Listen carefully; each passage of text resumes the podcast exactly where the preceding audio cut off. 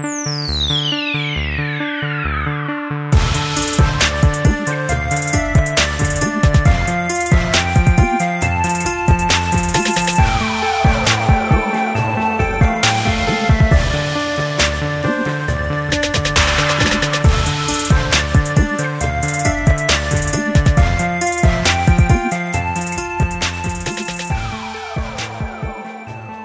everybody, and welcome to the Energetic Principles Podcast. I'm your host, Melissa LaFera, an astrologer, tarot consultant, and all around creative from sunny San Diego, California. This 11th episode is for the week of July 9th, 2018. So let's break it down a bit. Here's what to expect. The goal is to help guide and prepare you for the utmost awareness of the energy in the moment. For if you use the energy consciously, it has a better chance of working for you. I'll kick off the show with a weekly astro report, along with a few tarot polls and our animal ambassador of the week. Then a guest will join me in conversation around a chosen topic. And this week I am so happy to have a longtime professional astrologer, eclipse expert, and the president of our San Diego Astrological Society, April Elliott Kent from Big Sky Astrology, join me in a discussion on eclipse season, summer 2018. So before we get started here, please remember, as always, take what resonates and leave the rest because only you know you best.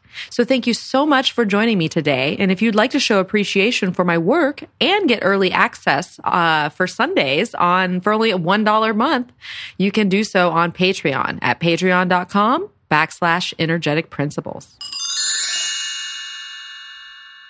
So let's get down to this week's astro report. Our lunar lady is now in the tail end of her waning cycle as we start out the week in the airy communicative sign of Gemini, where she will reside until midweek when she moves into the watery domicile of Cancer. We are then on approach for the solar eclipse new moon in Cancer on Thursday, uh, Friday, depending on your location, which of course April and I will be discussing in more detail later in this episode. I'm so excited to hear what she has to say.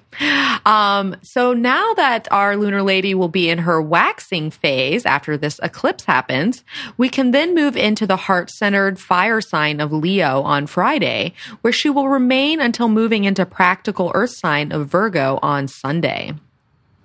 Just a quick heads up all times are approximations uh, for North America. So if you live in Europe, add about eight hours. And if you are in Australia or the East, add about 17 hours, basically the following day. Keep in mind that timing isn't always precise, as astrological transits, also known as the connections that planets make, have varied emphasis as they apply and separate. So it's quite possible to feel the energy sooner or later than the exact moment of contact. This week, we have quite the plethora of planetary action going on. Uh, and it's also my birthday week. Monday is my birthday, July 9th. So I am excited um, and very interested to see what is going to be happening as this affects my solar return chart for the year. Um, so, what is happening? Well, Mercury meets Jupiter in the beginning of the week as we are winding down that monthly lunar cycle. Uh, we can now finish what is left on our plate while we move to a new moon solar eclipse in Cancer on Thursday. Um, and then we will have our yearly planetary showdown between the Sun and Pluto, as well as a grand trine uh, in Earth with Saturn, Uranus, and Venus, uh, who is moving into Virgo early in the week. So let's dive in. On Monday, uh, we have the moon in Taurus, uh, and the moon will move into Gemini later in the morning if you're over here on the Pacific coast. Uh, and the moon will square Venus and trine Mars. And so on Monday, we have Mercury, who will be squaring Jupiter, who is still retrograde, but is currently stationing. So there's a lot of power behind that Jupiter energy right now. Um, and Jupiter is in Scorpio, and Mercury is currently in Leo. Um, and so that mercurial function of communication, information collecting, learning, processing, distributing, uh, is going to meet a square, which a square is challenge. It's action, it's events. We're called into motion. Um, and if it's frustrating, it's really nobody's fault. And then that Jupiter principle is expanding our world, growth, movement in some way. And so really this transit can go one of two, ray, two ways. On the positive side, our minds are being called into the big picture and to examine the more abstract approaches to our self-actualization.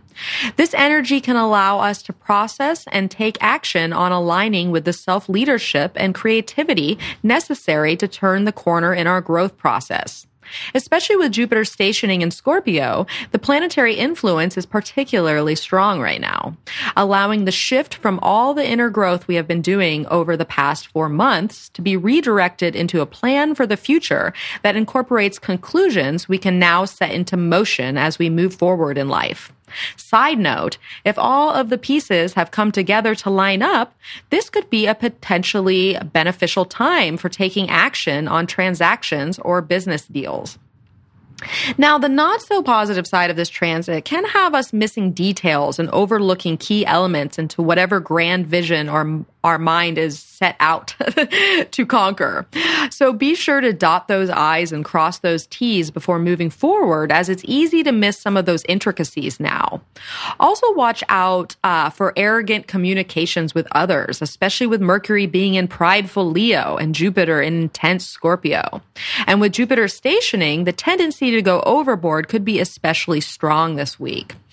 Also, be aware of misplaced optimism or idealism. Do your best to incorporate those hopeful intentions with a little dose of practicality.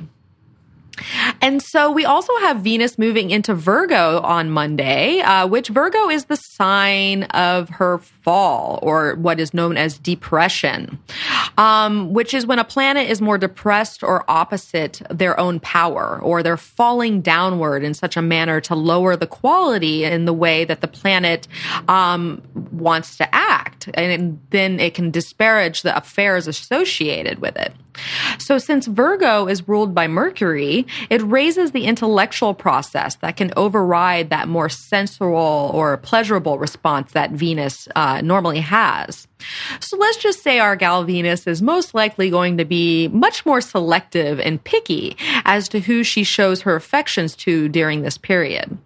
So relating might be a little bit more sterile or intellectually driven, yet the upside to this period is an increased receptivity to health practices and the cleansing of our bodily tempo, temples.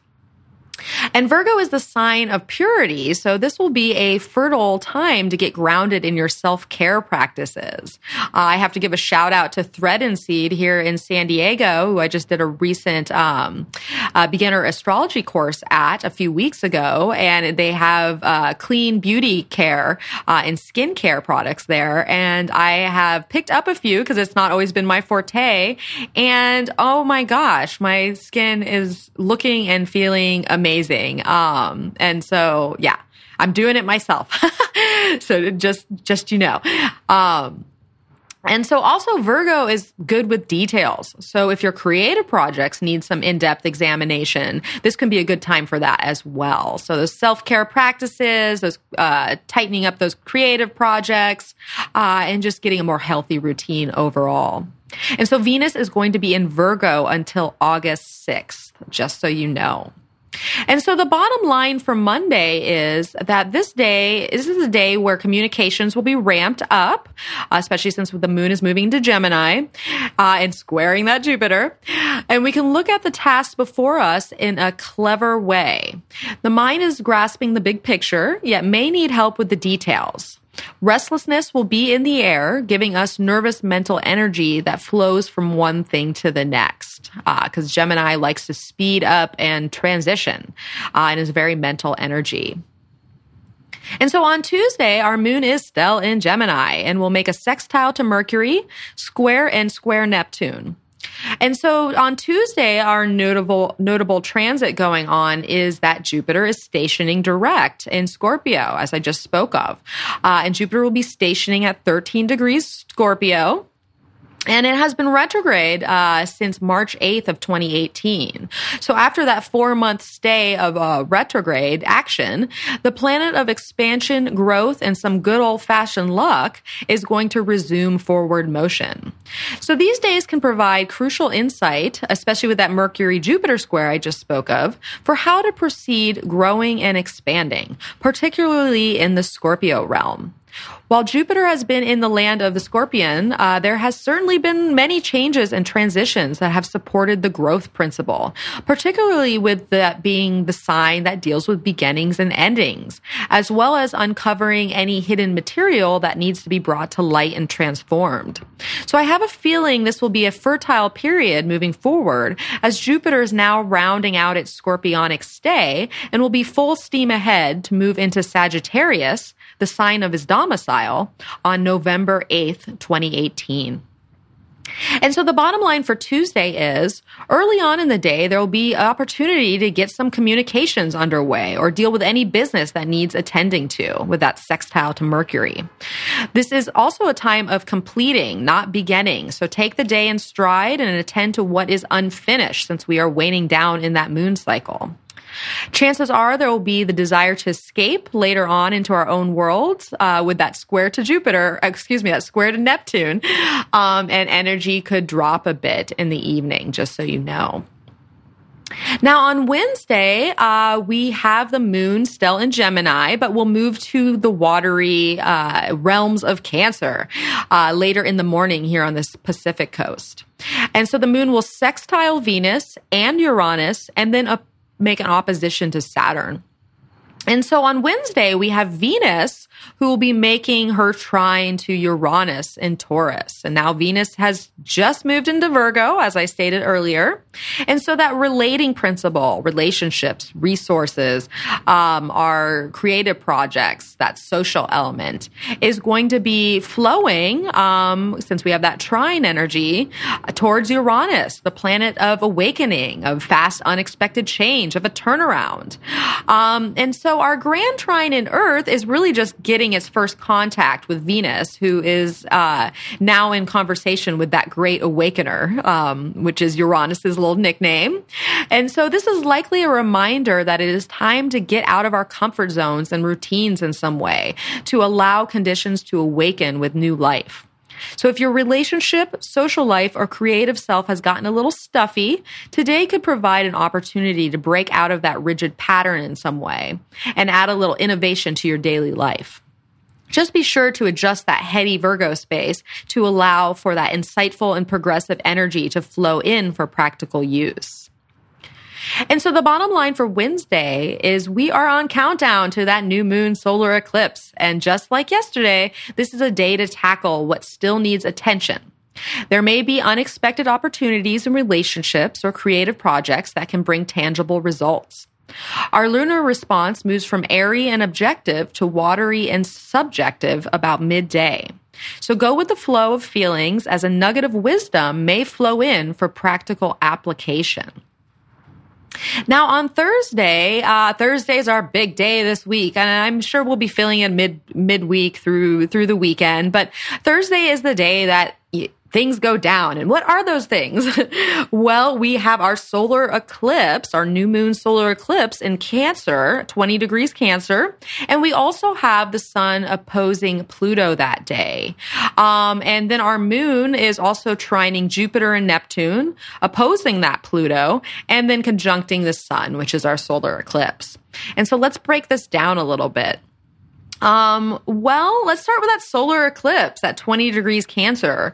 Um, and this is obviously a supercharged new moon as it is considered a partial eclipse, um, even though it is not in the sign polarity that our lunar nodes are currently in. Um, and of course, I'm going to wait to go into much detail regarding this solar eclipse since we have our eclipse expert, April Elliott Kent, coming on later in the program. But with any new moon energy, this is the time where we are deciphering what it is we are going to undertake for the next lunar month, as well as a longer eclipse oriented time period. Since we are rebirthing in the sign of the crab, we are likely to be setting up new conditions for greater inner security and self nourishment, along with home and foundational building. And with that opposition from Pluto, it may be necessary to dis- deconstruct any foundation that no longer is supporting us emotionally in order to find a greater sense of home, literally and figuratively speaking, as we move forward. And so let's talk about the sun opposition to Pluto because the sun is our guiding light, that solar uh, response, you know, the where we turn a page in life and how we awaken to the self.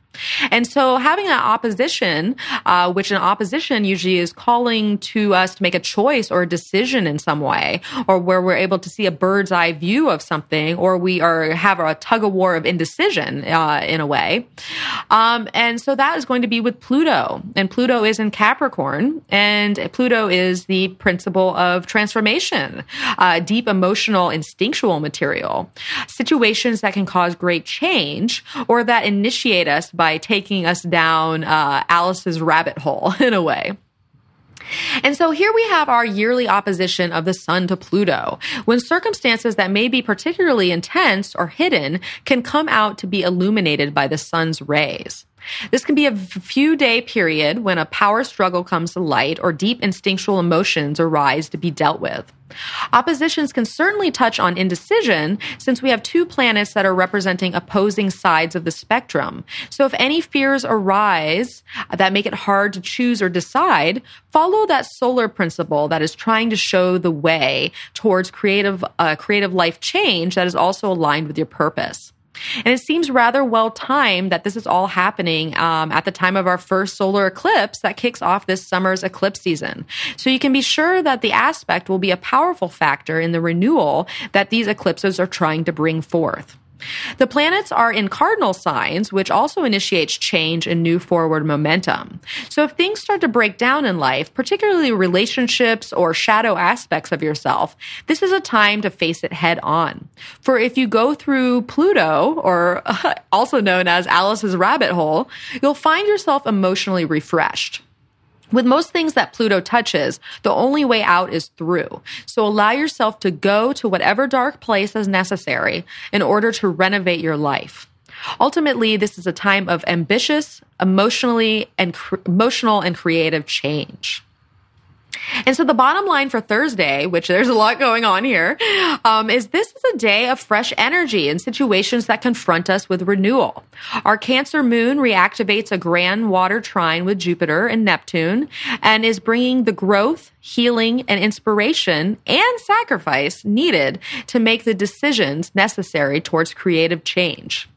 This is a great day to take honest stock of your life, which will help bring clarity of focus while also reinvigorating your purpose going forward.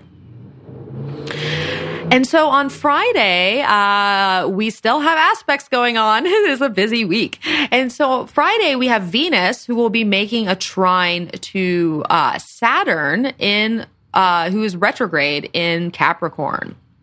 And so once again, we have that Venus principle, uh, which is those social relationships, how we relate to others, what we open up to. Um, and once again, it's a trine. So things are flowing, things are sudden. It's a rapid uh, development. There's a removal of all obstacles. Um, and what is Saturn? Saturn is our obstacles uh, that, um, you know, limitation that might stand in our way um, or structure that we need or when we need to commit to something or be more responsible or take authority on a situation. Um, so with this trine to venus we are most likely looking for stability in our relationships along with practical and tangible results we may need to call upon fresh solutions to get there through, uh, you know, since we have Uranus trining in to have its say, and Uranus always wants to innovate and have, you know, fresh new approaches to things. So you can now help strengthen a relationship by clearing out any emotional clutter with the goal of providing a new foundation that has been innovated upon. And if you're not in a relationship, it could be your own purifying approach that helps build a more solid foundation to find a partner. Commitments and relationships could have to do with more of the worldly plane, um, such as making financial plans or conserving what you have and discerning where to use your resources. You know, all that adult stuff that, you know, Capricorn and Saturn like to deal with. Uh, so, relating creative projects and our social lives will be gaining greater stability through the process of weeding out the chaff. Our uh, and what I'm trying to say that Virgo uh, that Virgo analogy when we uh, oh pull the wheat from the chaff. we're not weeding it; we're pulling the wheat from it, um, and then discerning what it is that we need to you know reasonably go forward. And so the bottom line for Friday is behavior moves from initiating water to fixed fire. Um, because we have the moon in Cancer moving to Leo. I'm not even sure if I said that. I jumped right into that Venus trine Saturn. Um, and so the moon will be making a square to Uranus and opposite Mars that day as well. So we have that move from Cancer to Leo, which will happen about mid morning here on the Pacific coast. Um, so once again, that's moving from initiating water to that fixed fire energy. And there are likely to be some disruptions or restlessness earlier on in the day with the evening possibly possibly heating up because we do have that opposition to Mars. There could be confrontation or irritation with another at this time, so chalk this up to another Mars retrograde learning experience. And if any of this happens within a relationship or socially, it could be bringing us back to reality with the confrontation of our own expectations. So air out what is necessary to strengthen the bond. Now, was on Saturday, um, and Saturday and Sunday, we are we have moved through the transits. We have gotten through the bulk of that week, uh, but we do have on Saturday the Moon still in Leo, and she will square Jupiter and then conjunct Mercury. And so the bottom line uh, for Saturday is that this day could start out a little hazy with either us not wanting to do much or taking, uh, you know, taking brunch too far, leaving us a little immobile, a little tired, uh, a little lazy with that square to Jupiter. Um, but also be aware of the tendency for going overboard or being extravagant in general, because uh, that could be in the air. And so later on, our feelings get some clarity with the moon conjuncting Mercury, and we may feel the desire to talk out how we feel with a loved one. If the week was a little on the rough side, this could be that moment when understanding comes through. And so on Sunday, we have the moon who is now in Virgo um, and will trine Uranus and Saturn and then conjunct Venus. Uh, so the bottom line for Sunday is we have our grand trine in Earth reactivated with the moon now in Virgo. So making uh, it's making a connection with Uranus, Saturn, and Venus. And so this could be an excellent day of practical problem solving and attending to mundane affairs in an innovative and stabilizing way. If you need to clean up your surroundings or try out a beauty or health regimen, this could be the day we are ready to give it a go and do the work necessary. Practical matters are now in the flow. All right, so that's a lot going on this week. Woo! So it's definitely an impactful week, I would say. We are eclipsed into new territory that is initiating fresh conditions and opening us up to the next chapter of our lives. A confrontation may arise regarding what creative changes are necessary and what priorities are crucial to focus on for increased growth and greater innovation in our lives. Uh, so get in that practical flow and hold space for where that will lead you this week. Okay, so let's look at the cards as they really add another dimension to everything that it is that I summarized earlier. And so this week I drew the magician as the focus and the four of wands as the grounding. And so, with the magician as the focus, there is the potential for some strong manifestation energy to be available this week. The magician represents the archetype of the achiever, where we are able to realize our potential by utilizing the resources we possess and focusing on the goal at hand. With all this potential, it is most likely that circumstances are shifting, and that is why we have this empty creative space to work with in the first place. Make the choices necessary to embody and embrace the knowledge that you have to create the conditions in your life you desire. Align your consciousness with what is trying to come into being right now and then take action. The power is ultimately in your hands. And with that Four of Wands as our grounding card, this likens to some sort of celebration or foundational goal that has been achieved. This card supports the magician in that we may feel quite proud with the achievements we have under our belts. So do not be afraid to pat yourself or another on the back this week. And since the four can also represent the freedom from circumstances or releasing and transmuting emotional baggage, which is so perfect for our sun meeting Pluto this week, let this card give you the grounding necessary to take a hold of the magician's skills and wave the wand towards a more uplifted spirit. And last but certainly not least, this show is brought to you by this week's animal ambassador, the beaver.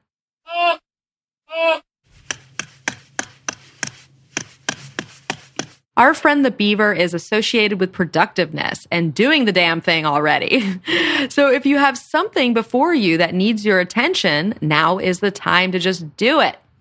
The prep work has been done. The plans have been set and there's nothing left on your plate other than to give it a go. So if you find yourself making excuses this week, ask why that is. Why are you trying to prevent this productive energy that is trying to work through you? Find enthusiasm for the task at hand and get to it. If you need anything along the way, trust that others will provide the support needed. Now is the time to get moving, building your proverbial dam branch by branch. Now, if you'd like to go deeper with how the energy of the week will interact with you personally, I encourage you to check out my tarot subscription on Patreon. Uh, and you don't have to be a tarot expert. You just need a deck of cards and an adventurous spirit to give it a go. Um, and so because it's my birthday week and it's an impactful eclipse week, I am uh, giving this weekly spread out free to all people who want to partake this week. Um, so I encourage you to go to Patreon to check it out. Um, and what happens, just so you know, you know, how this all works, every Sunday I release a short video outlining the custom spread while encouraging you to share your cards and your questions. Um, and it's basically there to help you gain insight through the cards uh, because I combine the astrological transits of the week with those purposeful card placements so you can best understand how the planetary energy works for you. I also highlight a crystal and an inspirational quote that works through the whole theme of the spread. Um, and so this complimentary spread uh, is going to be focused on focus, focus, clarity, and excellence um, with this solar eclipse and Plutonian um, energy, as well as that Earth trine. So go on down uh, to give it a go this week and let me know what you think. I would love to find out more um, of how this impacts other people or if it's a service that people, you know, find interesting and valuable. Um, so go check out that sample spread that will be free this week. You can do so at patreon.com backslash energetic principles. Okay, now let's meet our guest. All right. I'd love to welcome my very special guest this week, April Elliott Kent. Thank you so much for being here. Hi, Mel. This is a treat. Oh. just to chat with you is a treat. Well, I can certainly say the same about you because um, April is uh, the current president of our San Diego Astrological Society, which I've been serving on the board for for a couple years. Um, and anytime I get to chat with April, it is ex- that just that exactly a treat. It could be that uh, you know my Mercury Jupiter conjunction in Leo just happens to meet her Sun in Leo. Could be. Uh, could be. It could be. So I take any opportunity I can to pick April's brain. Oh, so sweet. um, all right. So April, tell us a little bit about yourself, real quick, uh, and you know what you do. Well, I been an astrologer since 1990. I think you were just like a zygote at that point. I started practicing astrology. Um, and I started studying when I was a little kid. I was about 12 when I started studying. Like a lot of people, they have that Jupiter return and something calls to them and they get involved in astrology. And I'm the author of three books. I wrote um, The Essential Guide to Practical Astrology and Astrological Transits and um, a little wedding book.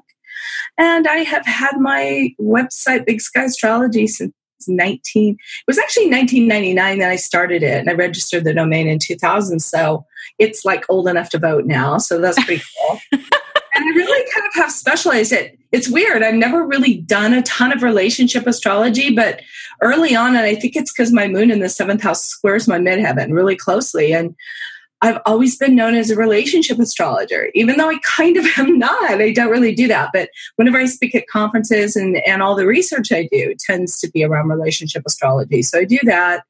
But my big passion, really, and I'm so thrilled we're talking about it today, is eclipse cycles, and in particular in the natal chart, because a lot of people talk about them in a mundane sense or, you know, with world affairs and politics, and that's all really important and great, but it's not where I'm coming from. I just found they're really interesting when you put them into your natal chart. Mm, well, we want to hear all about it, April. and that's why you're here today. Cause I was like, okay, so I'm looking at the schedule and I'm like, who, who would be great to have on for the next couple shows, this and that. And I'm like, oh my gosh, clip season. Of course, I'm going to ask April. um, and that's what exactly what we're going to be talking about uh, here today is that eclipse season um, for summer 2018. And we do have uh, somewhat rare eclipse season because we actually have three eclipses, right? Mm-hmm. Um, is that is that it's not unprecedented i mean it, it, can happen but you'll have years at a time where you just have the standard like for a year you know every six months we have at least a solar eclipse when the new moon is close to the lunar nodes so you can have a lunar eclipse either side of that within two weeks and every now and again you have the situation like you do this summer where we have two new moons in a in a row that are both solar eclipses so it's it's not super, super unusual, but it has not been the norm over the last few years for sure. But we're going to have a couple of years where we have numerous eclipses uh, in a season. Mm. Well, something to look forward to, I suppose. oh, yeah, yes, look out for. yeah, you want to look at it. Oh, and that's what we will be talking about. So that being said, you know, April, why are eclipses so important and so dynamic in in our charts and in the world? And not everyone is mm. for your particular chart. And that's the thing I like to start out with. I mean, there's a couple of different ways you can look at them, but they mark turning points. You know, they are when we are forced to move in a new direction. So in natal astrology, I think they're particularly potent if they're making a strong aspect to something in your birth chart. So, like with an, I use a four degree orb, which is actually pretty generous. A lot of astrologers will only use one or two degrees. But I think if you have a planet or especially an angle within four degrees of an eclipse point, um, you're a lot more likely to have a really strong reaction to the eclipse. Um, and if it's a planet in particular that is in a tense configuration with other things.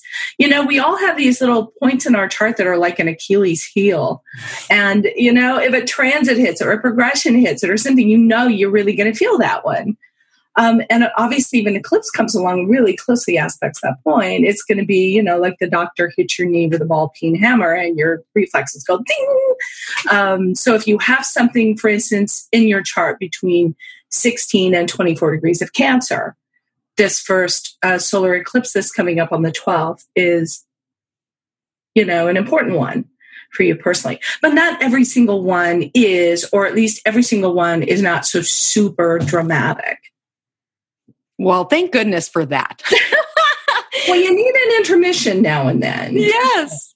Absolutely. And okay, so w- within your orb range, I just fell in there with my birthday happening this week. That's yeah. that's 16, 70 degrees uh, Cancer. Um, and uh, April, would you say that it's it's mostly the conjunctions when we have planets conjunct that point, or I'm assuming oppositions would be just as strong, uh, squares?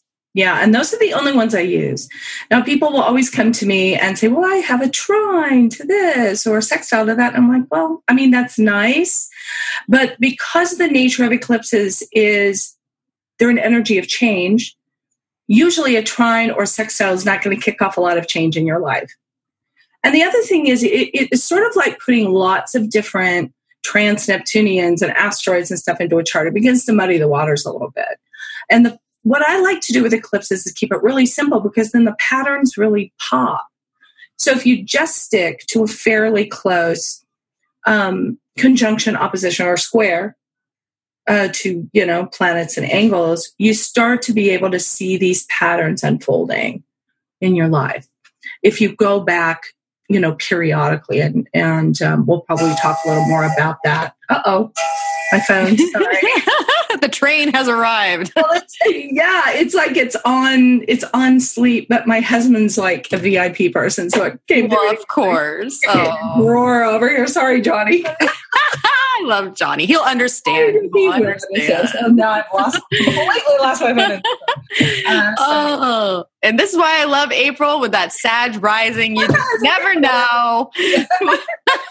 you just got to roll with it. You roll yeah. with those punches. Oh my gosh. So, okay. So I'm curious because well, the whole premise of eclipses are based on because we have new moons and full moons every month, right? That's no new thing. Um, but we have eclipses because they're based on a nodal pos- position with our nodes. Um, and I mean, I don't know if you want to talk about that at all, April, or maybe the idea that we have so many, a uh, handful of eclipses that happen in that, that same nodal pattern. Right, right. Thoughts on that? Yeah. So the deal is, like I said before, you only get eclipses when a new moon or a full moon falls within a certain orb of the transiting lunar nodes. And the reason we don't have an eclipse at every new moon and full moon is because of this nodal axis. And you know where the new nodes come together and it's like a little hula hoop with the ecliptic. If you get a new moon or a full moon at that point, that's why you get an eclipse. So you're not going to get that every month. And the difference between total and partial eclipse and so forth is the distance from the lunar nodes. This is only a partial one, and it's you know the one that's coming up on July 12th and it's only going to be visible in a pretty small part of the world. But like that one we had last summer, the Great American Eclipse, it was huge and total and very close to the lunar nodes. So that's what distinguishes it. Um, so you know you can get, as I say, they're they're not super rare. We think eclipses are these big, scary, rare things, and they're not at all. we have them twice every year. Now it's relatively rare to have a total eclipse visible in a place you live. Uh, that's why the one last summer was so exciting and so dynamic. But if it wasn't hitting anything in particular in your chart in a hard way, probably wasn't a big eclipse. I mean, for me, it wasn't a, a super huge eclipse. I mean, my business got really busy because I sell this eclipse report, you know. um, so I had a lot of, of orders. So it was that. But otherwise, um, it really, I think, has to be tripping off something in your particular natal chart in a strong way. So e- even if the eclipse is, so say we have an, a, a partial eclipse or we have the eclipse that's total, do they have the same impact if it closely charts or closely aspects your chart in particular or would that total one? So say we have the uh, conjunction of say your venus to uh, that you know uh, you know what i mean? Like is, is it going to have that same impact or will that total eclipse like really drive it a, a theme. I'm not really sure. I'm not really sure I can speak to that. I haven't looked, I haven't parsed it out that way. The thing that I will say is you look at the eclipse chart itself. Mm-hmm. And, you know, I know we're going to look at the individual eclipses we have coming up this summer. And if you look at the specific chart for the time of the eclipse, that will tell you a lot about the energy of the eclipse. A lot of people will go back and, like Bernadette Brady has done work with the Saros cycle, and we can talk about that, where she goes back to the origin chart, the very first eclipse in the in the Saros family, and she will read those. I've had varying degrees of success with that. But I think really, um, if it's hitting something sensitive in your chart, and especially if that same point is under pressure from other transits, mm and progressions. Because, for instance, with this eclipse on the 12th, the sun and the moon are exactly opposed Pluto in the sky and that is the energy of that eclipse. So we know if you're a person who has the sun, you know, as you do, very close to this eclipse point, we know you you've also been getting a lot of pressure from transiting Pluto. Oh yes. so it just accentuates that energy. It says, okay, here is a turning point for you in that transit in that whole transiting cycle you've been having. Because as you know, a transit of Pluto takes forever. Oh, tell me about it. oh, and been around your sun for a long time. So when we want to look at a transit like that and say, when is it really going to get activated? You know, we'll look at a few things. We'll say, well, whenever Pluto stations every six months or so, that kind of gives it a little bit of an oomph mm. as it's coming within a certain, you know, a, a, degree or two of the exact aspect. That's really important. And I would say an eclipse like this one is really major as well. Ah. The other thing is the midpoint of the eclipse. Oh. We have eclipses every six months. So you look at when the sun is in the sign that squares the axis. Like, for instance, you know, these eclipses are going to be happening. They've been happening in Aquarius and Leo, but then they're going to move into Capricorn and Cancer. So you look to the new moons in Libra and Aries and say that is a point where you're really getting some energy around that eclipse point as well. Mm, I like that. I've never, I've never even thought about that before. I'm gonna, right? Yeah, but yeah. watch it. It's really kind of fascinating to see it happen. Oh, I'm gonna go back and uh, luckily I journal and keep all my notes. And even though that it seems a bit much every day, but yes, in these things, it's very, very yeah. helpful. So before we dive into some of these configurations, um, like you were saying, the the nodal uh, the nodes have been in Leo and Aquarius polarity mm-hmm. uh, since May 9th, 2017 is when they moved there.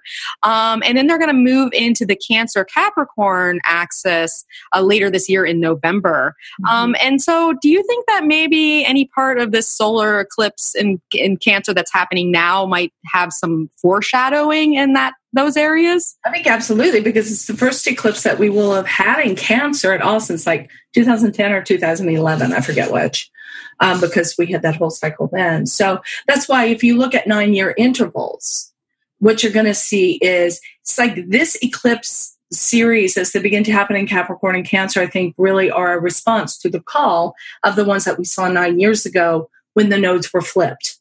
Oh. They were in the same signs, mm-hmm. but they were opposite. So there is a thread that continues throughout your life um, that you can track back with eclipses. So yeah, I think this is like the opening salvo, if you will, in the whole Capricorn thing that will be going on. And I think when we have eclipses for the first time in, you know, that, that comes into this new sign polarity, they get our attention because it's kind of virgin territory in your chart that hasn't had the eclipse for nine years.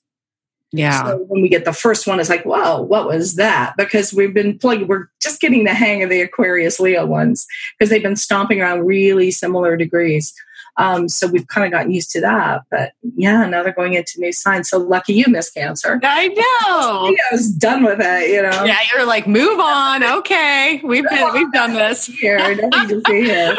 Yeah. That's hilarious. Oh, and good to know because these it's it's just little nuggets of information like that that will just help, you know, in hindsight as we encounter more eclipses in the Cancer Capricorn mm-hmm. polarity over the next uh, year and a half, two years, I think, mm-hmm. roughly um, good to know. So, uh, the things that were going on then were you know, we were really in the depths of the recession. And mm-hmm. I think it was bringing up a lot of issues for people around employment. You know, the Capricorn part of it is, am I still going to be able to work for a living? And the Cancerian thing, just the deep need for security and safety and um, feeling really keenly aware of people that were losing their homes, that were losing their jobs. It was a real crisis around Cancer Capricorn issues. Mm. So that's what we kind of look for uh, with eclipses um, moving into a new sign polarity is where is the crisis going to be? Yeah. Well that's interesting you say that at least for me personally um, you know especially having such prominent cancer in capricorn it was around that time i mean i don't obviously have the dates or anything but if we're talking about 2009ish uh, it was around the time that i had an online business selling vintage clothing that had done very well for several years. Uh, and then like you said with that recession the economy collapsed my business was literally cut in half because people couldn't spend that credit card bubble anymore on my my expensive clothing. Um, and it did uh, obviously shift uh, my sense of security financially and what I was doing there. Um, but you know, it was little shifts like that that brought me to talking to you here today. You know, so and we have to remind ourselves of that during this Uranus and Taurus transit, is that you know, as scary as change seems at first, and it's yes. a wild ride over the last month or so. In the end, it just means there's an opportunity for something new. And I think that's always true with eclipses. What I find with eclipses is they rarely really come as a surprise. Mm. It's going to be something that you've been going along for a long time, knowing that likely something needs change. So even with your business back then, it might have been doing well. But there might have been even some part of you that had gotten to the point where it's like, do I really want to keep doing it this way? Do I really need to go in a different direction? Is this what I want to keep doing? It's like there's something, especially with Capricorn energy, that once it's gotten to the top of the hill, it starts to get a little bored. usually we get to that point. I'm not trying to put, you know. Uh, no, I, you're dead on. Continue, April. yeah, I think you get to that point and you go, oh, well, you know, you know, you feel it. You feel something in you that needs turn. It's like you've taken a particular road as far as you can take it, and it's time to turn around and start going in a new direction. And um, we're not always ready to do that because it's real scary to do it. So I think that um, eclipses have a little bit of an Aquarian uh, or Uranian feeling, rather, really often because they do sort of jolt us, but it's it rarely comes as a big surprise. It, the particular circumstances that bring you to the change might be a little bit surprising, but it's always because it's some theme that has been going on and you know something needs to change. Yeah. Yes. That's good to remember because yeah. it, it, gives us hope for the future, right? Because obviously, I mean, yeah. personally, I think I'm way better off than I was in that moment in time. And I'm so grateful for the changes that had happened. And of course, it's a little, get a little bumbly along the way trying to figure it all out. But I mean, there's, there's a, a rhyme to the reason, so to speak. Yes, absolutely is. I agree with you. So now let's talk about these eclipses, these summer's ah, eclipses. Um, so basically, we have that first solar eclipse on Thursday, July 12th, uh, 20 degrees Cancer. Mm-hmm. Um, then we have a lunar eclipse, which this one is more total. I I think we are right up on that node for that one. That's Friday, July 27th. Um, and that's four degrees Aquarius that the lunar eclipse happens. And then we have our second solar eclipse, number two, on Saturday, August 11th. And that will be happening at eight, 18 degrees Leo. And that is also partial. So, April, I mean, do you see, do you have any initial first impressions about this summer eclipse season or where the energy is leading in particular? I mean, you don't have to. But one thing is that I'll say about the the July twelfth. I mean, the most significant thing is this first eclipse in Cancer, because again, you know, we're starting to feel the urge for change in new areas of our chart. So what you do is you look at that the houses of your chart that receive that polarity, you know, Cancer and Capricorn, because that's the polarity where the, the change needs to happen and where the action is. It doesn't matter what house system you're comfortable using. I mean, this true across the board um, because again, it's virgin territory eclipse wise. Now, it's not virgin territory in other ways. We've had a lot of energy going on in Capricorn with Saturn and Pluto mm-hmm. and so forth. So this just reintroduces the feminine element to it. I mean, there's feminine energy to Capricorn as well, but this is a very stereotypically feminine energy um, this Cancerian thing. So I think it's really significant that we're kicking off a new uh, sign polarity, um, the sun and the moon in opposition to Pluto in that one, and and the fact that the sun and the moon are closer to the north node rather than the south, because I think there is a difference in the quality of eclipses with the north node as opposed to the ones with the south node. Because in the north node, the change is in service of moving us in a new and probably more positive direction. Eclipses close to the south node usually say, yes, this change is going to require some loss. Mm. and some surrender, which we all just love so much. Oh, yeah. um, so I think it's kind of hopeful, at least, to look at this and say, yeah, this is a lot of really heavy energy with this eclipse and a, little bit scary, you know, when you see that close of an opposition between the eclipse point and Pluto. Uh, because Pluto is sort of like mm, a South Node energy in and of himself. He's like, You think you need this? Well, let's just see if you can get along without it. and you're like, I really need that. He goes, No, I really don't think you do. So you know, that's the energy that's coming awake at this eclipse and saying, if you put that 20 degrees of Cancer and Capricorn in your chart and you say, Where is Pluto saying, Yes, you need to let go?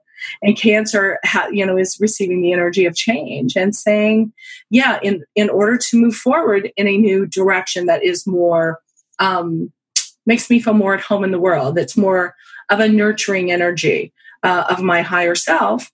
Um, then I have to accept that change and I have to go with it. And I have to listen to Pluto to some degree because he's saying they're on the south node and he's saying, yeah, this south node business, you're done with this. You know, it's time to start moving in the new direction. I would say also that I'm looking at that grand trine in the air, mm. uh, rather in Earth, that's in that chart because we have Venus with Saturn and Uranus my hope with that one is this means a little more stabilization around the changing relationship that's been going on with relationship and money ever since Uranus has gone into Taurus in late May. So I feel this is a looks a little more positive. First, like yeah, it's like there's been a giant earthquake, and then we start to just the shaking slows down just a little, and we stabilize a little. I hope. So if you want to do a little journaling about this and you want to go back and say, okay, well, what were the big issues in my life last time we had eclipses around these points? You would go back to 2010 to 2000 and 2001 to 1991 to 1981 and 82, big year for me. Um, 1972 and 73 and 1962 through 1964. And then you can just keep going back and finding them at roughly nine year intervals.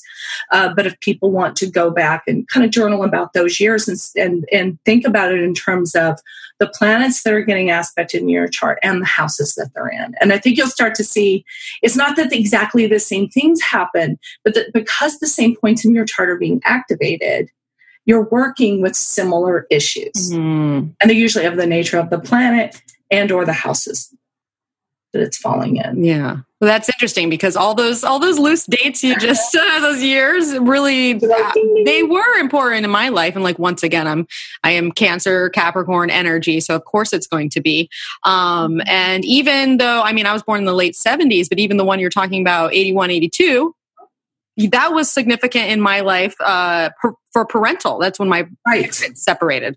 Um, and so here, Cancer Capricorn once again, you know, like uh, born on a full moon. It's I'm really glad you said that because I will go through this process with people and they say, well, I was so young. I don't know what happened. I said, what was happening with your parents? Yeah. What was happening? Maybe the family made a big move or your dad changed careers or a divorce or something like that. So it's really common. Yeah. And it, I mean, obviously, I probably didn't quite, I mean, I'm sure I felt it in the moment, but as time goes on, like those are very important things that set up, you know, uh, much of who I am today, especially on a subconscious level. We just talked about that in the prior episode with Toby Geist. We were talking about family mm-hmm. dynamics. Um, and so I do like what you're saying, April, about kind of hopefully stabilizing some of the, this, uh, earth energy or that's been moving around. And that really makes a lot of sense if we have water and earth coming together uh, because that creates mud which could be that clay or that foundation that we can work mm-hmm. with uh, so i like i like where you're going with that. I hope we're both right about that. You know trines aren't always a gift from god you know? I mean they could be especially get guys like saturn and uranus together in a room. They may be getting along but who knows what they're plotting for us. But you know i I, I, at least am looking for something positive in that chart. And I think that actually looks really positive. And, you know, the eclipse point is trine Neptune as well, which at the very least, you know, go for a swim, take a nap. you know, what can you do? oh well we'll have to keep tracks on it and if who's ever listening and wants to share some experience like that's how uh, people like myself and april you know grow and learn as astrologers because we need feedback as to what it is that you're uh, going through so mm-hmm. anybody feels like sharing more than willing to listen. yes. Listening. Listening. so, th- yeah, I have a feeling this one is going to be um, pretty dynamic, even though I've heard a couple people thinking, oh, it wasn't going to be as important. Yeah, because so far away. Total, yeah, because it's not a total eclipse. But I think the fact that it's the first in that series and that it is in such a tight opposition to Pluto. Well, and it's in cardinal signs. Mm-hmm. Yeah, so they're a lot more action oriented and um, it's an initiation into something. Mm. When you have cardinal signs here in San Diego, Pluto's right on the ascendant as well in the in the eclipse chart with Sun and Moon in the seventh house. So we'll hear some interesting power dynamics going on with our local government or something, no doubt. Oh, that's interesting. My relocated chart has Pluto conjunct the ascendant for me here. Oh, for you. We'll see how that works out. you. Oh. You gotta come and going. I know. I can't. Get, no matter where I go, I can't get rid of where you go, there you are. exactly. Exactly. Um, so now we have that full moon lunar eclipse, uh, that total one that is happening um, at four degrees and forty five minutes Aquarius on Friday, the twenty seventh of July, um, mm-hmm. and this one is going to. This one has some special flavor with the moon conjunct Mars in the south node. Um, what do you make of that, April? yeah. Well, lunar eclipses, of course, only happen at the full moon. Um, you know, the new moons are at the at uh, rather solar eclipses are at the new moon. Uh, so the nature of lunar eclipses for me is very relationship oriented because you have the sun and the moon, which are the primal symbols of the two people in the relationship and of the the energy of giving and taking um, and reciprocity that comes in with relationships. So I always look with interest at lunar eclipses when it comes to relationship. And if people are coming to me with relationship issues, then that I'm going to look at the nearest lunar eclipses and see the energy that's going on. So, so what do you think? Um, a lunar eclipse with Mars is saying about relationships, Mel. uh, and on the South Node, it's like a lot of people having conflict and needing to let go of some relationships they're in. I mean, quite simply put. Yeah, and it is Mars retrograde too, so there right. is you know a past issues that might be coming back, especially with the South Node too. It seems like there, it seems like an opportunity to actually bring up things from the past to fully release it in some way, uh, whatever that looks like. You know. Yeah, I think you're right, and especially issues of an Aquarian nature. So, um, do you have enough space in the relationship? And those kinds of issues are probably really coming to the fore. Um, and you know, the path forward is the sun. You know, with the North Node, it's like it. I, I feel as if this refers to relationships that you know always with eclipses, this like they've been out of balance. And where does the balance need to happen? And the balance here needs to happen in a solar direction. So each person has to be more into their own spirit and their own self and their own goals and these kinds of things. But all of it square Uranus too. Mm, yes. So you know, it's it's like lining up pool balls. You know, you split, and you know everything just kind of goes shattering off in a lot of different directions. So. I would say if a relationship is not on solid ground and has been needing to to dissolve, this is a really likely eclipse to see that happen. Um, but always these energies of change only go that way if something needs to go that way. So I don't think people have to be afraid and go, oh my God, you know, my relationship's this bubble. Like, yeah, if your relationship is shit and you've known it for a long time, this will probably force some issues. Um, and and it is likely it might be a temporary breakup or a breakup that's kind of more long lasting. But Venus is trine Pluto in this chart. Um, so there is also the sense that look, either you're going to stay here and you're going to go really deep with stuff and you're really going to get down into it, or you might as well let it go. Mm. If if the stronger impulse is to be free, and the only way you can feel truly yourself and free is to get out of this relationship, then this is this will be a bit of a turning point. So we previously had eclipses, and you know, I'm talking solar and lunar, mm-hmm. um, kind of around 2009, um, 1999 and 2000, 1990 and 91, 81 and 82, 80, 72, and 62 and 63.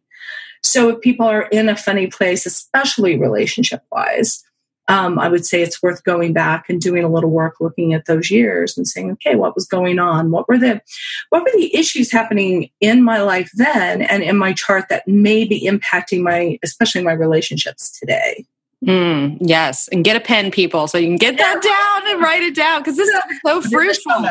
Yeah, it'll surprise you when you go back and you start to make those connections. It is and, surprising. And let us remember too when we're talking about relationships. Um, yes, clearly the relationship to our significant other is usually the most predominant in our life but relationships can be anything from friendships to partnerships to business partnerships to those people that you don't care for very much. Um, open enemies yes. rivals all kinds of people. I mean everybody every house in your chart has a relationship in it every single one. So if this eclipse is hitting you like it's in my third house and i'm like okay how are every, how's everything going with you know my siblings my neighbors um, you know my in-laws all this third house ninth house stuff. I mean so far so good. This hasn't been a huge series for me but um, those are the kinds of relationships that you might look at. Mm. so even even the houses of the chart that just seem the most innocuous in terms of relationship. Have a lot of energy there yeah, yeah. So it's it's yeah, it's not always cut and dry, exact a certain way. Uh, it can no, happen with any of our interactions. Yeah, absolutely. Yeah.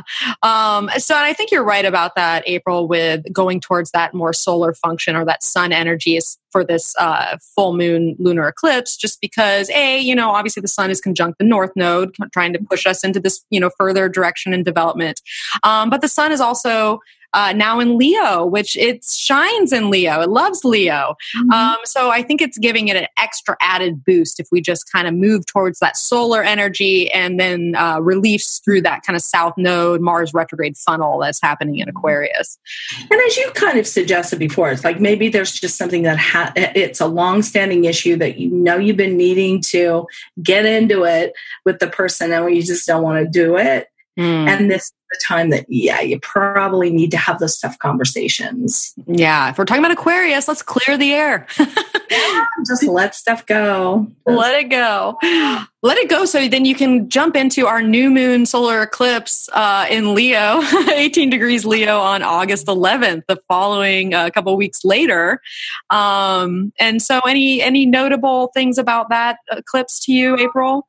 Well, this is a real summing up eclipse because we've been having eclipses around more or less this point, you know, for the last couple of years. So in February of 2017 and August of 2017, we had stuff within a few degrees um, of this eclipse point. So um, I like the fact that this eclipse point is conjunct Mercury, even though it is Mercury retrograde and that everything's square Jupiter. So there's so much to this eclipse about the energy of awareness, of thought, of clarifying thought, of exchanging ideas, of communicating better, uh, as we all need to do. And Jupiter is always a benign influence. I mean, even if Scorpio is not the lightest sign, uh, but perhaps he promises, look, if you're willing to go deep and you've had those difficult conversations, maybe at the lunar eclipse, now is the time when um, you know there's this opportunity to move forward because again the eclipse point is closer to the north node side of things mm. um, to to to move forward and and really engage in a positive creative loving way with your path and your relationships and everything else so, i mean it's a much brighter looking eclipse it does have venus square saturn uh, which says that you know it's not all a walk in the park. And kind of when we talked about the solar eclipse on July 12th and said um, a, a, sort of a um, solidifying, uh, our, you know, our relationship stuff and our money stuff and the stuff that's really been in flux. We get to then make a decision, I think, around this solar eclipse, um, but an informed decision, a decision that comes from a place of stability instead of panic Mm. There was so much panic when that Uranus went into Taurus that took a lot of people by surprise. So I think as Venus squares Saturn, it says, well, yeah, okay, things have calmed down. I'm not exactly where I want to be. How can I get there? And Venus, Saturn, and square to each other at least gives us some tools. They're both very strong. They're in their rulership. Yeah. Um, you know, and so I think it's like two very strong partners working together to get us on a path that's positive and moving in a good direction. So I like this. I think if you just look back to last summer and say, okay, what were the things that were shouting at me in my life? How have I come along in the last year? Where am I now with that? Am I feeling better about, you know, myself and and where I'm the things that I'm moving towards? Um, do I like myself better? you know, Leo words. Uh, so if you go back to um, the other years in this series for 2008 and 2009. So that's when the world was starting to fall apart. Um, 1998 through 2000, so a good three year period, we had a lot of eclipses around this degree. 1990, 1980 and 81, uh, 1971, and 1961 and 62. So I'm actually getting one of my uh, progressed eclipses because it was right after I was born in 61. Oh. So another thing you can do with eclipses, you look at the eclipses after you were born, and if you have one within, say, 60 to 90 days um, after your birth, eventually you're going to experience that in your secondary progressions because the secondary sun and secondary moon will form that eclipse to each other. Mm. in the progressions. So this one was like six days after I was born. So around my sixth year, around my sixth birthday, I would have had a progress eclipse experience. So those are interesting to look at too. Oh, that is interesting. I'm yeah. gonna have to go in. I'm like, I'm visualizing it all already yeah. in my mind. no, if your sun is is within 30, 30 to 60 degrees of the node, yeah it's likely you know you're to go and find it so you look at the ones prior to your birth you look at the prenatal eclipses which could be up to six months before you're born so you look at those and you look at the years that those repeat and then you can look at the progress ones and you get different interesting messages from those hmm. Yeah, because my uh, mine is in between. Mine is less than sixty degrees. I'm like, I'm gonna have to go take a look here and figure it out. Yes. I mean, they, um, Robert Blaschke, the late Robert Blaschke, was an, a marvelous astrologer with a lot of really interesting ideas, worked a lot with progressed eclipses. And I haven't found as many instances of really dramatic things um, as he talked about with progressed eclipses, but I still think they're interesting. And certainly when I looked at mine, I at least knew what happened. Mm. So they're pretty significant. Yes. And for our listeners out there who are like, what the hell is April talking about? this is this is a little more advanced uh, astrology stuff, but hey, we got to get those in there uh, because hmm. it's I'm fascinated. Um, but I think you're right, April, about kind of revisiting for this new moon uh, solar eclipse that's happening in August on August 11th.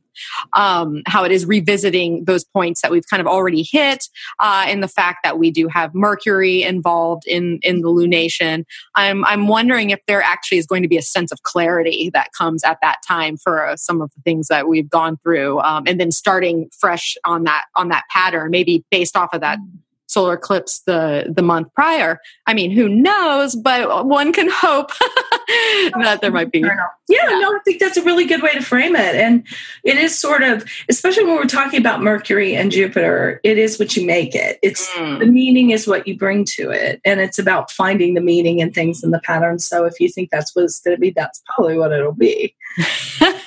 I'm setting up. I'm setting up my tract of uh, right now. Yeah, that sounds like a good track. well, we're certainly in for some action, especially uh, this week that this is airing with that first uh, solar eclipse that we talked about, with all that Plutonian type of vibe going on. Um, and so April, any tips, words to the wise for handling eclipse energy? I know you've given us some along the way, but if you were to yeah. sum it up. Warned is forearmed. I mean, just kind of like putting yourself in the mindset, going back to those previous years and doing a little work with that and make notes and do a little journaling around it. Um, and as I said before, it's it's rarely going to completely take you by surprise. It's, I mean, it, as I say, the circumstances that bring you to a new awareness and a change might bring you by surprise. But again, these are old friends, these issues. These are old friends to you that you've been working with in one way or another your entire life. And it's just every nine years or so, every nine and a half, you know, years, and then again about every 18, 19 years, you're going to get a little kick in the butt about it, you know, and make you look at it in a new way. So I would say, especially with solar eclipses, which seem to me to have a little more of a physical impact, hmm. especially around, you know, the a few days before, especially as we're leading up to a solar eclipse. Um, they can be very physical. So, you know, practice self care. I mean, here in California, it's like, and everywhere, it seems this week's been sizzlingly hot and a little bit uncomfortable. So it's like, physical self care, but emotional self care as well. Well, if you're an introvert, this is not the time to be pushing yourself out there and being more sociable because it's going to take that much more out of you. The solar function is reduced. It's like a brownout, you know, when we have a solar mm. eclipse. So take care of your solar self. And if you know it tends to be a little low energy, just kind of protect yourself a little bit. But don't be scared and don't hide under a couch or anything because it's like, it's not like some scary alien force is going to come out of the sky and land in your backyard and you know, take you on the mothership. It really is like, oh shit, this again, you know? Yeah. Uh, this old thing that I keep trying to get right. Mm-hmm. And eventually I, we do get better with them. That's one good piece of advice. Uh, thank goodness. Well, you know, let's look at it as a window of opportunity because I mean, sometimes opportunity knocks in a way that doesn't immediately look um, that enticing. um, but the truth is, is that unless you play it out, you're gonna, you're not going to know where it goes. So I think roll with the punches uh, like you're saying do self-care necessary so that you can kind of at least ease yourself into whatever transitions happening or how you're feeling uh, it will help you get more in touch with yourself too mm-hmm. um, so yeah i think that's great great words of advice as we move through this you know uh, yeah. Well, and with us, we have retrogrades, we have eclipses, we have what, what is an interesting summer. really, really interesting summer. Yeah, yeah very interesting is the right word for it. Yes. So we'll all come together later on when September arrives and, and compare notes to see how it happened for everyone. Um, and then we'll all learn the shattered remnants of our lives. Yes. I love it. Oh, April, thank you so much for joining me today. I'm so happy that you obliged my request. Um, to talk about eclipses. Oh, well, you could tell it's a subject I just love and find well, it really interesting. So thank you. Yeah, well, you will be the person I will be contacting in the future, as always. So now, where can people find you? I know uh, we have mentioned this illustrious eclipse report that you do. So tell us more about how they can get to you, what you have on offer, um, and also an impromptu speaking engagement here in San Diego. Indeed, yes. Well, I mean, everybody can always find me at bigskyAstrology.com um, my website. I spend a certain amount of time on Facebook um, in terms of social media. I have intermittent presence on Instagram and Twitter. Um, but yeah, I sell um, an eclipse report called followed by a moon shadow and I, it's been written over many many years. I've been selling it for a lot of years now but it covers three years. And basically it goes in and just does all the work for you and says okay th- these eclipses are going to be falling in this house. They're going to be aspecting these planets this is when it's happened before, and then there's a little worksheet with it, and some interpretations of what it's like with eclipses aspecting planets. So it's a computerized report, but it is based on your birth chart, and it's pretty comprehensive, and it goes over the prenatal and progressed eclipses and all of this stuff. So for people that just don't want to do all that work, and it's a big report, it's more than 40 pages um, because it covers three years. So they can find that on my website along with information about my readings and my books and other reports that I sell and things. And as you said, I do have this. Um, this talk at SDAS on July 13th. Oh, the day after. yes, the day after, which should be interesting. And I'm talking about um, the natal lunar phase and how that acts in relationships. Um, so that it's a talk I d- gave at UAC, so I feel pretty comfortable with it, and um, I found it really interesting to prepare. And then I'm going to be speaking possibly in Chicago in October, but that's not confirmed yet. But I'll be in New Zealand at the end of the year on December 7th through 9th in Auckland at a conference. They're doing an inaugural conference over there. It's called Making of the One Thing. So I'll be doing a couple of talks there. And periodically, you know, I do webinars and things, and I'm going to participate in a relationship astrology course that Margaret Gray and Armand Diaz are putting together. They do a lot of relationship astrology stuff. So coming up in the near term, that's where I can be found. and that is plenty on offer. So once again, yes. that's Big Sky Astrology. And you're yes. just going to love her site when you go there. It's so beautifully designed. The images are gorgeous. yeah, you're going to love it. April laughs but she deserves the recognition, as any good Leo does. Um, I appreciate it. it's like a Leo Sun Square Neptune, so I'm like, oh, boy, no, not me, no. oh my gosh, I love it. Um, so, well, if you want to find out more about those eclipses, check out that uh, report. I might have to do so myself. I didn't, I didn't even realize it was so in, in depth and, and linked. Ah. the progressed well, one. See a little sample of it on the chart uh, on the uh, site too, so they can see if it's for them. Oh, perfect, perfect.